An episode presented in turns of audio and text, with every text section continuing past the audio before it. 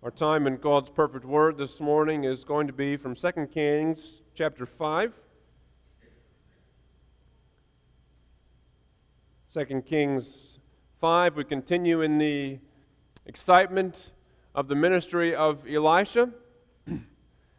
and really, if you were to, to map out the ministry and the miracles of Elisha, you would find a very compelling case to be made that, that this chapter is the high point and the very center of Elisha's miracles. And surprisingly, but not surprisingly to those of us who live on this side of the cross in Pentecost, it deals with the healing of a Gentile, something that we certainly can appreciate. So we'll be in 2 Kings chapter 5, and before we read that, let's pray together. Lord God, we are a people who love you and who love your word. We love it not for words on a page, we love it for truth that speaks of you, the true God, and your Son, who is himself truth. So we pray that we might submit ourselves to it rather than subjecting it to our criticism, that it would be permitted and that it would indeed subject us to its criticism. We might see ourselves in its light, and that we might see your grace in all its glory. We pray in Jesus' name. Amen. 2 Kings 5. Now Naaman was commander of the army of the king of Aram. he was a great man in the sight of his master and highly regarded because through him the Lord had given victory to Aram. He was a valiant soldier, but he had leprosy. Now, bands from Aram had gone out and had taken captive a young girl from Israel, and she served Naaman's wife. She said to her mistress, If only my master would see the prophet who is in Samaria, he would cure him of his leprosy. Naaman went to his master and told him what the girl from Israel had said. By all means, go, the king of Aram replied. I will send a letter to the king of Israel. So Naaman left, taking with him ten talents of silver, six thousand shekels of gold, and ten sets of clothing. The letter that he took to the king of Israel read, With this letter I am sending my servant Naaman to you, so that you may cure him of his leprosy. As soon as the king of Israel read the letter, he tore his robes and said, Am I God? Can I kill and bring back to life? Why does this fellow send me someone to be cured of his leprosy? See how he is trying to pick a quarrel with me? When Elisha, the man of God, heard that the king of Israel had torn his robes, he sent him this message Why have you torn your robes? Have the man come to me, and he will know that there is a prophet in Israel. So Naaman went with his horses and chariots and stopped at the door of Elisha's house. Elisha sent a messenger to say to him, Go wash yourself seven times in the Jordan, and your flesh will be restored, and you will be cleansed.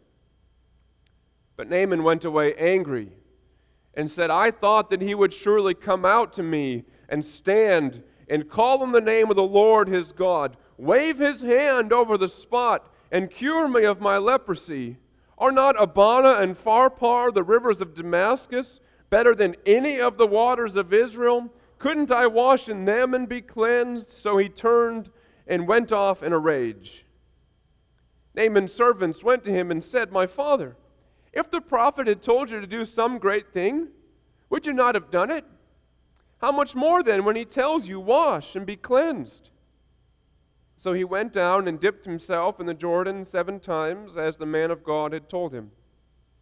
And his flesh was restored and became clean like that of a young boy. Then Naaman and all his attendants went back to the man of God. He stood before him and said, Now I know that there is no God in all the world except in Israel. Please accept now a gift from your servant.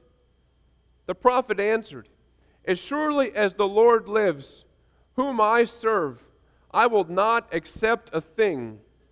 And even though Naaman urged him, he refused. If you will not, said Naaman, please let me, your servant, be given as much earth as a pair of mules can carry. For your servant will never again make burnt offerings and sacrifices to any other God but the Lord. But may the Lord forgive your servant for this one thing. When my master enters the temple of Rimmon to bow down, and he is leaning on my arm, and I bow there also, when I bow down in the temple of Rimmon, may the Lord forgive your servant for this. Go in peace, Elisha said. After Naaman had traveled some distance, Gehazi, the servant of Elisha, the man of God, said to himself, My master was too easy on Naaman, this Aramaean, by not accepting from him what he brought. As surely as the Lord lives, I will run after him and get something from him. So Gehazi hurried after Naaman. When Naaman saw him running toward him, he got down from the chariot to meet him. Is everything all right? he asked. Everything is all right, Gehazi answered. My master sent me to say, Two young men from the company of the prophets have just, sent, have just come to me from the hill country of Ephraim. Please give them a talent of silver and two sets of clothing. By all means, take two talents, said Naaman. He urged Gehazi to accept them and then tied up the two talents of silver in two bags and two sets of clothing he gave them to two of his servants, and they carried them ahead of Gehazi. When Gehazi came to the hill, he took the things from the servants and put them away in the house. He sent the men away, and they left. Then he went in and stood before his master Elisha. Where have you been, Gehazi? Elisha asked. Your servant didn't go anywhere, Gehazi answered. But Elisha said to him, Was not my spirit with you when the man got down from his chariot to meet you? Is this the time to take money or to accept clothes, olive groves, vineyards, flocks, herds, or men servants and maid servants? Naaman's leprosy will cling to you and to your descendants forever. Then Gehazi went from Elisha's presence, and he was leprous, as white as snow. The proverb says, Pride goes before destruction, and a haughty spirit before a fall. It is better to be of a lowly spirit with the poor than to divide the spoil with the proud. And we see that truth from God's Word on the big screen, so to speak, of 2 Kings 5.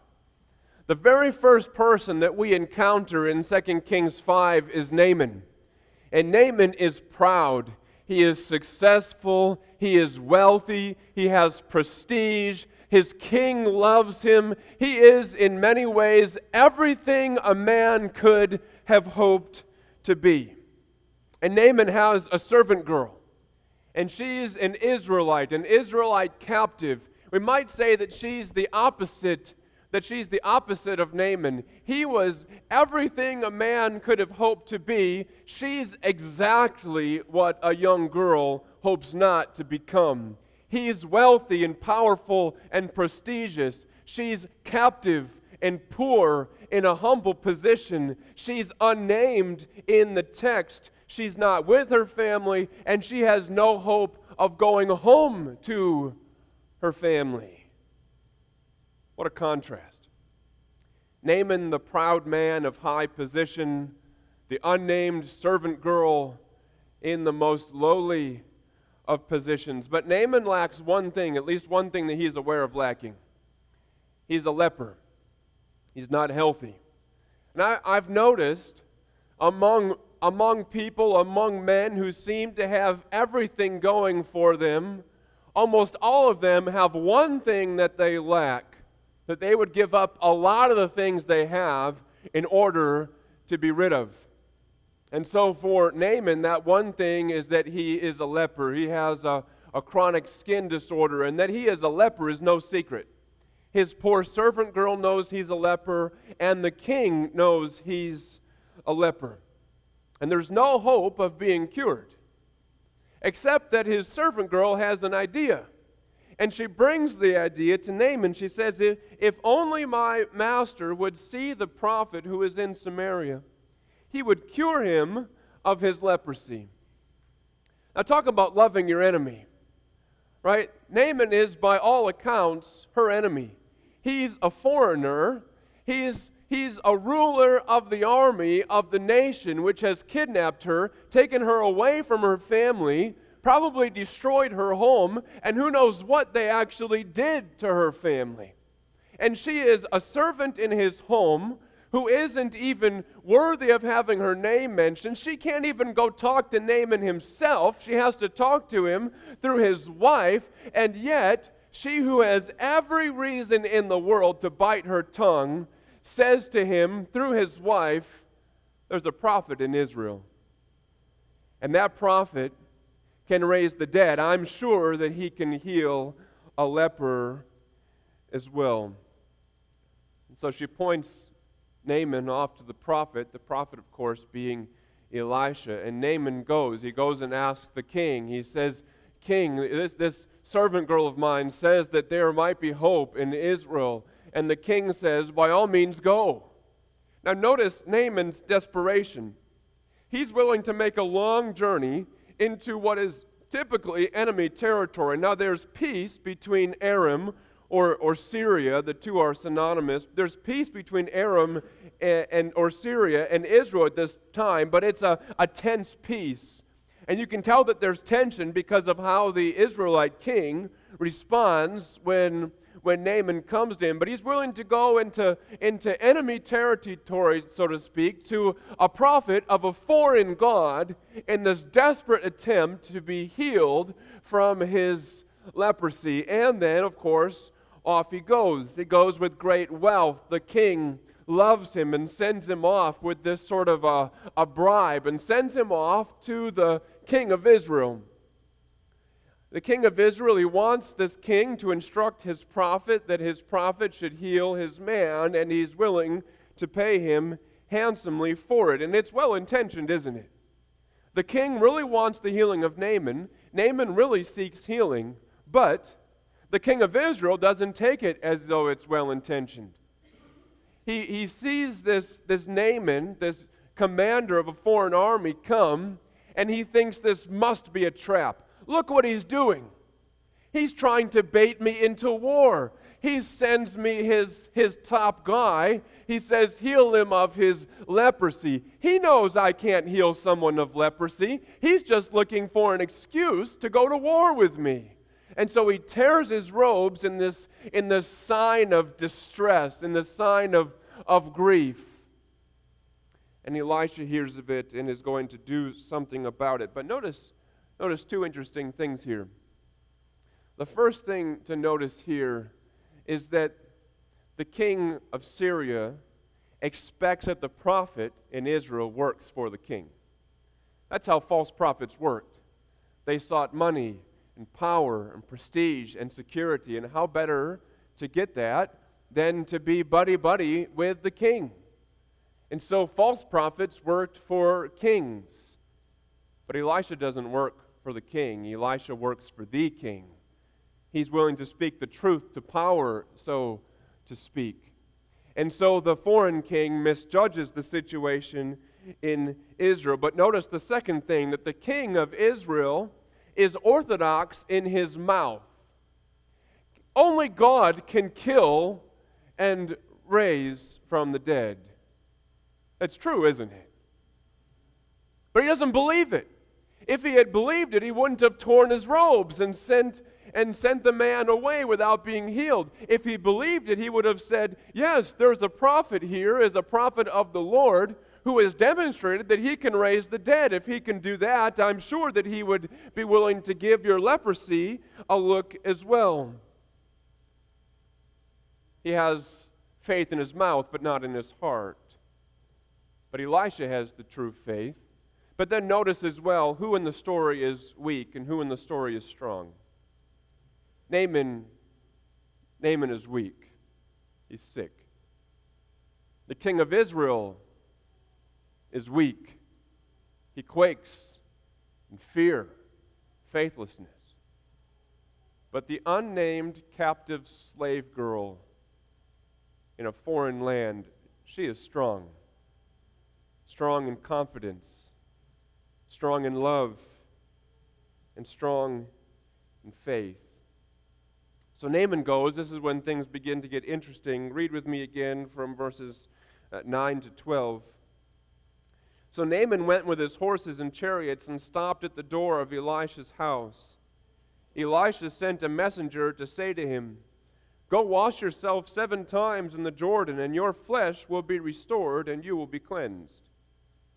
But Naaman went away angry and said, I thought that he would surely come out to me and stand and call the name of the Lord his God and wave his hand over the spot and cure me of my leprosy. Are not Abana and Pharpar, the rivers of Damascus, better than any of the waters of Israel? Couldn't I wash in them and be cleansed? So he turned and went off in a rage. You can almost hear Naaman, can't you? I am Naaman.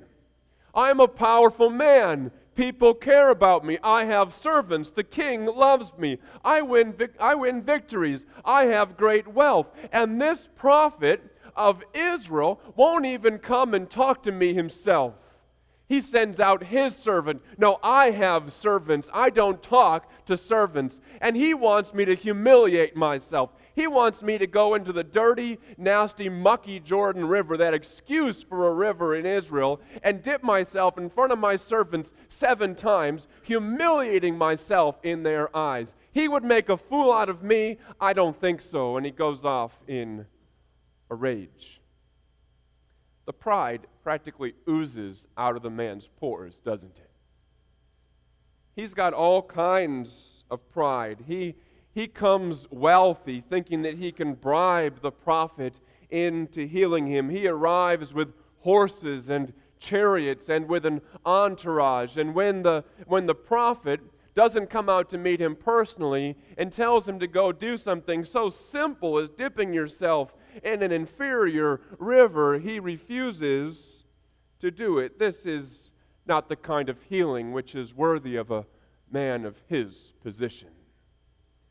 And so off he goes because Elisha fails to meet his expectation. But Naaman's servants are wiser than him and humbler than him, and so they prevail upon him in verses 13 and 14. Naaman's servants went to him and said, My father, if the prophet had told you to do some great thing, would you not have done it? How much more then when he tells you, Wash and be cleansed? So he went down and dipped himself in the Jordan seven times, as the man of God had told him. And his flesh was restored and became clean, like that of a young boy. What can it hurt? What have you got to lose? We won't think any less of you if you go and dip yourself in. We've come all this way, at least give it a shot. So Naaman humbles himself to the point, at least, where he's willing to go and dip himself in the Jordan River those seven times according to the word of the prophet of the Lord. And he goes and he dips himself in the river those seven times and he comes out clean. But notice that the man who goes into the river is different than the man who comes out of the river. And we see that as we move into verses 15 to the first part of verse 19. Then Naaman and all his attendants went back to the man of God. He stood before him and said, now I know that there is no God in all the world except in Israel. Please accept now a gift from your servant. The prophet answered, As surely as the Lord lives, whom I serve, I will not accept a thing. And even though Naaman urged him, he refused. If you will not, said Naaman, please let me, your servant, be given as much earth as a pair of mules can carry for your servant will never again make burnt offerings or sacrifices to any other God but the Lord. But may the Lord forgive your servant for this one thing. When my master enters the temple of Rimmon to bow down, and he is leaning on my arm, and I bow there also, when I bow down in the temple of Rimmon, may the Lord forgive your servant for this. Go in peace, Elisha said the man who goes into the river dies in the river, and a new man comes out of the river. Naaman goes in full of pride, he comes out in humility. He goes in an idolater, he comes out a child of the living God. He goes in sick inside and out. He comes out well inside and out. And he makes this profession Now I know that there is no God in all the world except in Israel. He doesn't just say, Now I know that there's a prophet in Israel. He doesn't say, Now I know that there is a God in Israel. Now he says, I know that the only God is in Israel. He's not a polytheist. Now he's a monotheist. He believes in one God, and he believes that that one God is Israel's God. And as Psalm 96 says, that all the gods of the nations are idols. He takes the spirit of the words of Deuteronomy 32 39 on his lips. There the Lord says, See now that I, even I, am He, and there is no God beside me. But do you notice something subtle here? When Naaman comes to Elisha, Elisha won't see him. Naaman comes to bribe him, and Elisha won't be bribed. Naaman comes expecting a, a work of magic. He'll wave his hand and it will be free, and Elisha gives him no magic. And now, when Naaman goes and dips himself those seven times in the Jordan River, who does Naaman come out praising? Not Elisha. When Naaman comes out praising, he comes out praising Elisha's God. Elisha refused to give even one, even one inch of space for thinking that somehow he was the one who gave the healing. Elisha insists that it is not he who heals, but it is his God who heals. And because of Elisha's humility, Naaman the idolater becomes Naaman the believer. And now notice the change in Naaman. Now Naaman wants to give to Elisha, not to, not to bribe him. Now Naaman wants to give to Elisha out of a, a generous heart, but Elisha's not having it. No, you can't pay me. And the idea is, why would you pay me? I didn't do anything. And Naaman insists, and Elisha insists. And then notice Naaman's response. If you won't take my money, then give me some Israelite dirt. This is the man who wouldn't go into the dirty river. And now he wants dirt. And why does he want dirt? Because he wants to worship Israel's God on Israel's God's promised land dirt. Because he knows that this dirt is special dirt, because this is the dirt promised to Abraham and to Isaac and to Jacob. And he wants to worship Abraham's God on Abraham's dirt. And he will never worship anywhere else. You know, when you come when you come to the true God, you come putting your sin to death. You have no choice. If you are going to come to the true God, you must put your sin to death. And here Naaman has put to death the sin of his nationalist ethnic bigotry, hasn't he? Now, he comes to Israel's God, even though it's not the God of his fathers. But he has this one thing to ask Please forgive me, because I have to go home. And when I go home, I will still be the servant of an idolater. And he is not going to convert to Israel's God. And when I go home, I have to go into the temple of the false God, the idol, with him.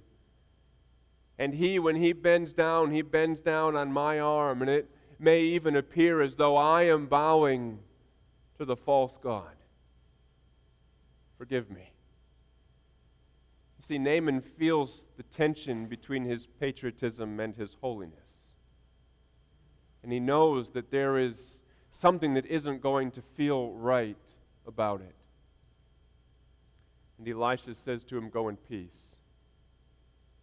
You see, what Naaman asked was whether he needed to become an Israelite to worship Israel's God.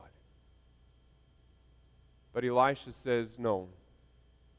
You can go back and you can be a Syrian and worship Israel's God. Do you see what Elisha does? Elisha allows a Gentile to stay a Gentile while worshiping the God of Israel.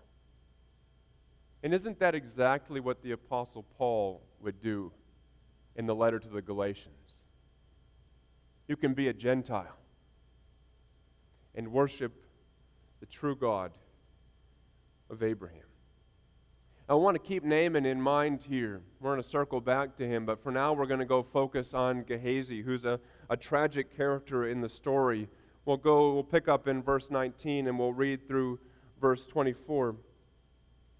After Naaman had traveled some distance, Gehazi, the servant of Elisha, the man of God, said to himself, My master was too easy on Naaman, this Aramaean, by not accepting from him what he brought. As surely as the Lord lives, I will run after him and get something from him. So Gehazi hurried after Naaman. When Naaman saw him running toward him, he got down from his chariot to meet him. Is everything all right? he asked. Everything is all right, Gehazi answered. My master sent me to say, Two young men from the company of the prophets have just come to me from the hill country of Ephraim.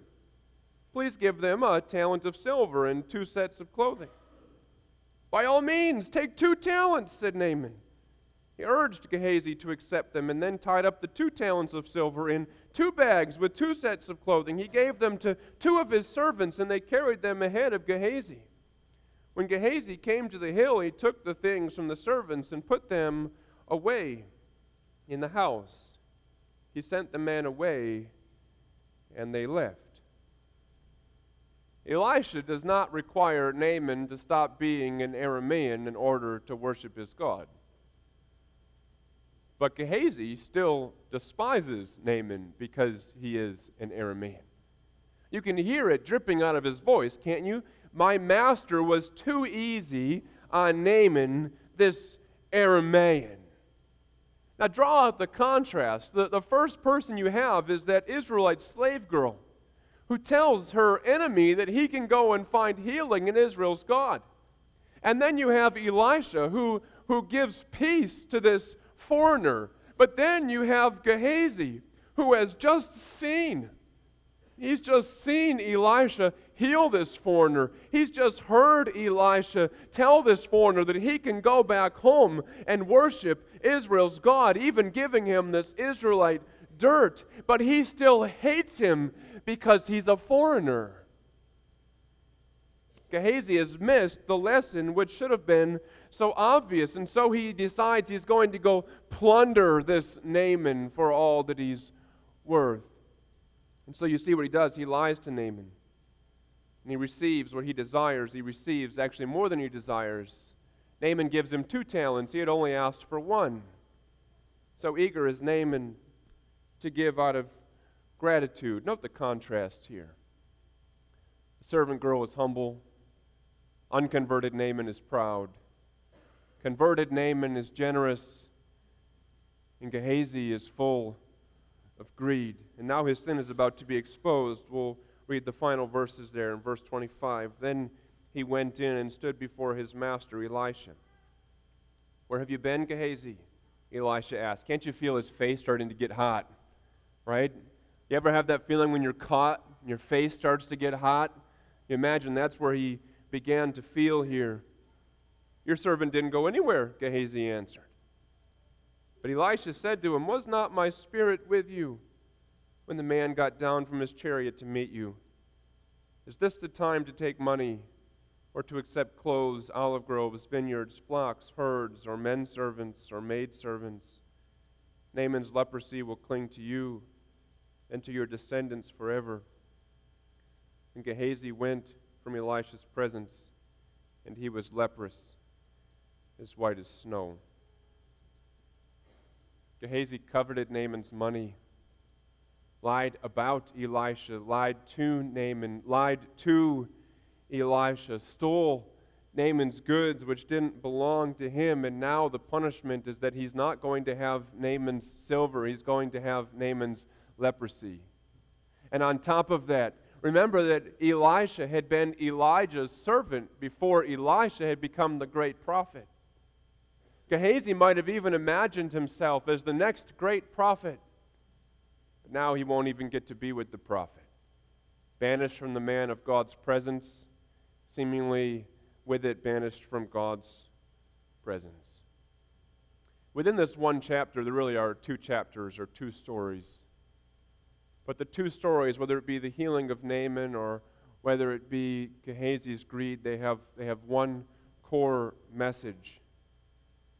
And the core message is that God hates pride. Pride dishonors God. God loves humility, and humility honors God. So you see in that first chapter, you see the, you see the humility of that Israelite captive servant girl. She serves, she loves, she's full of hope and faith, even though everything inside of her, all, just imagine the trauma, right?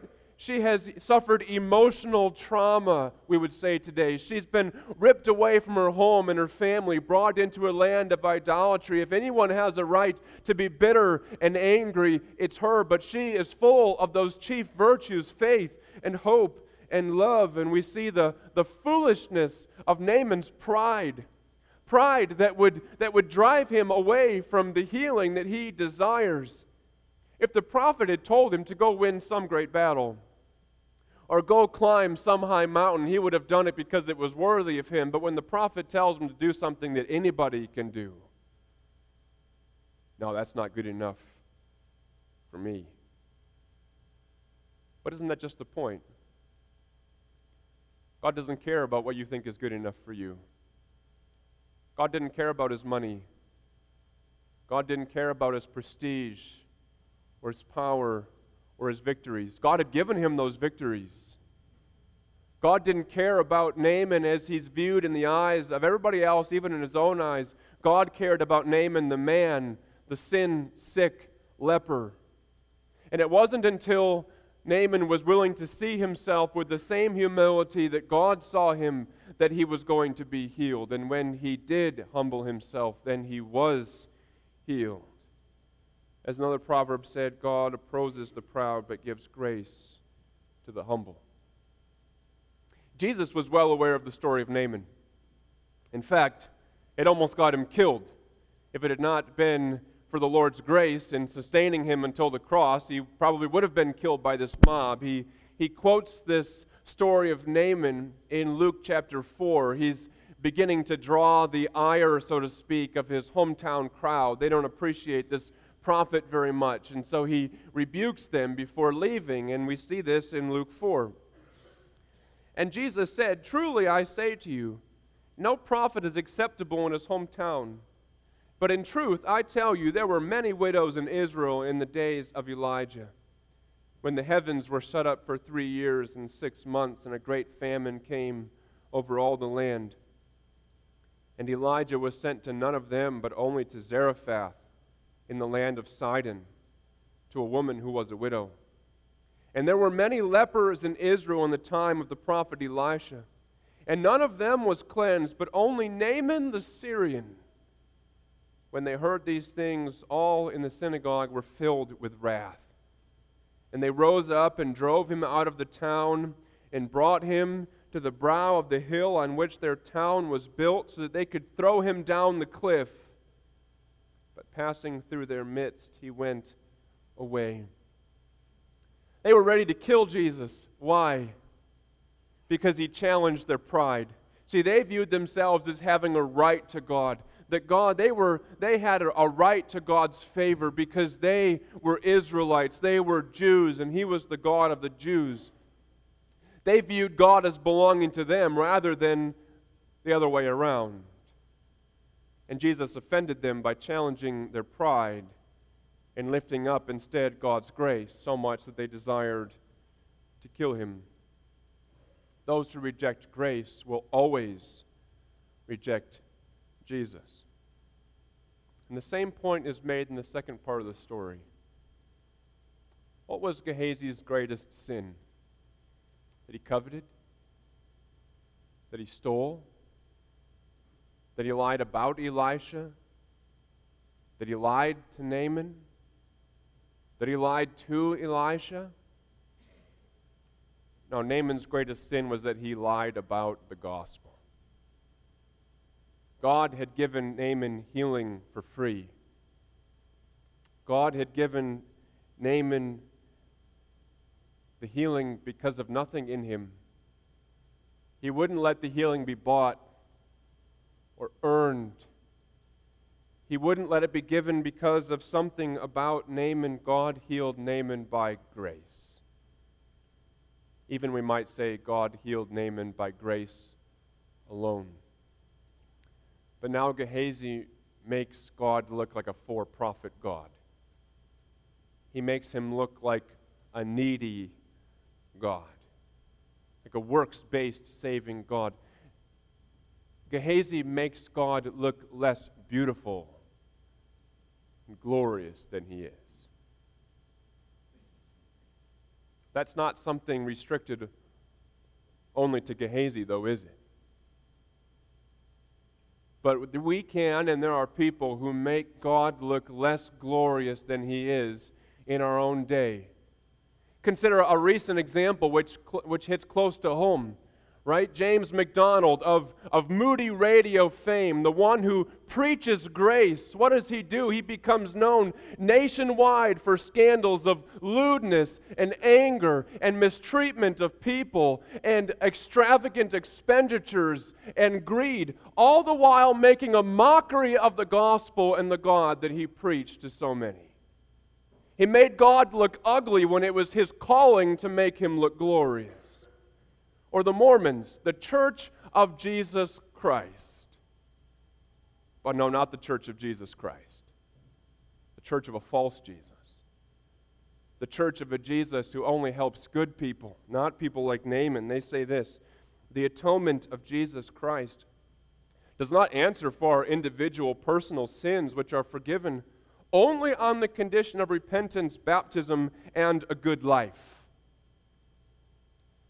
Does the Mormon God save Naaman? I don't think so. Naaman is not a good man. He does not have a good life. He's an idolater who has a slave girl who was kidnapped from her home. He's proud. He's arrogant. He's boastful. He's everything a person isn't supposed to be, but God saves him by grace. The Mormon God could never have saved Naaman because the Mormon God doesn't exist. Roman Catholics make Jesus out to be a stingy half savior. They say this in the Council of Trent If anyone says that by faith alone the impious, that is, the unholy, is justified, that is, made right with God, in such a way as to mean that nothing else is required to cooperate in order to obtain the grace of justification and that it is not in any way necessary that he be prepared and disposed by the movement of his own will. Let him be anathema, that is, eternally condemned, that is, let him go to hell. The Catholic, the Catholic Christ is not the Christ who heals Naaman. Nothing was required of Naaman. Nothing was required of him. No mountain to climb, no, no goodwill, only simple submission in humility. The God of Rome is not the God who heals Naaman. God is not greedy. God is not needy. God does not help those who help themselves. God gives grace. God gives grace freely. God gives grace freely to whomever He wants for whatever reason He wants to give it. God helps not those who help themselves, God helps the humble and the one who sees himself as nothing except one who has a need for everything to be given him from God. Can you marvel at the servant girl? Just marvel at her, full of faith and love for her enemy. Here we are in 21st century America, and if you're anything like me, you're looking at this unnamed servant girl and you're thinking to yourself, I hope that I have faith like her? Can you marvel at the work which is done, the work which is done in Naaman? The proud enemy of God and his people becomes child of God and one of his people. Then look at Gehazi, the one who had every reason to know better, who instead of appreciating the grace of God smears it in the eyes of the one who had just received it. Where is your hope? Is your hope in Gehazi's God? In the Mormon God who helps the good? Is it in the liberal God who speaks half truths which amount to whole lies? Is it in the church or the God of Rome who needs you to do your part? Or is your hope in the servant girl's God? In Naaman's God? In Elisha's God? In the God of grace? Or is your hope in Jesus? Because Jesus is not Gehazi's God. And he's not the Mormon God. And he's not the God of Rome. He's not the God who helps those who help themselves. Jesus is Naaman's God. He's the God who saves by grace. He's the God who saves by grace alone. We started with the proverb, so it makes sense to end with the proverb. Pride goes before destruction. Gehazi learned that the hard way. And a haughty spirit before a fall. It is better to be of a lowly spirit with the poor than to divide the spoil with the proud. Wouldn't you rather be with the servant girl and her God than with Gehazi and his leprous silver. But we ought to take a lesson from Gehazi to appreciate God's grace, not to smear it. To take a lesson from Naaman and the unnamed servant girl who revered God's grace and made him look glorious as he truly is. Let's pray. God, we have no desire to smear your grace, to make you look ugly before the watching world. But if we're honest, perhaps we see a little bit of Gehazi in us. We pray that you would kill it. Kill it mercilessly. Drag the Gehazi out of our hearts and put it to death that we might take the faith, the hope, and the love of this unnamed righteous daughter of yours and the incredible gratitude of Naaman, this fellow Gentile saved by grace and put them on like robes of righteousness in Christ. God, give us the blessing which comes with the realization that you and you alone save. That you save by the power of the crucified one gave his life as a ransom for sinners, sinners like us. We pray in that one's name. Amen.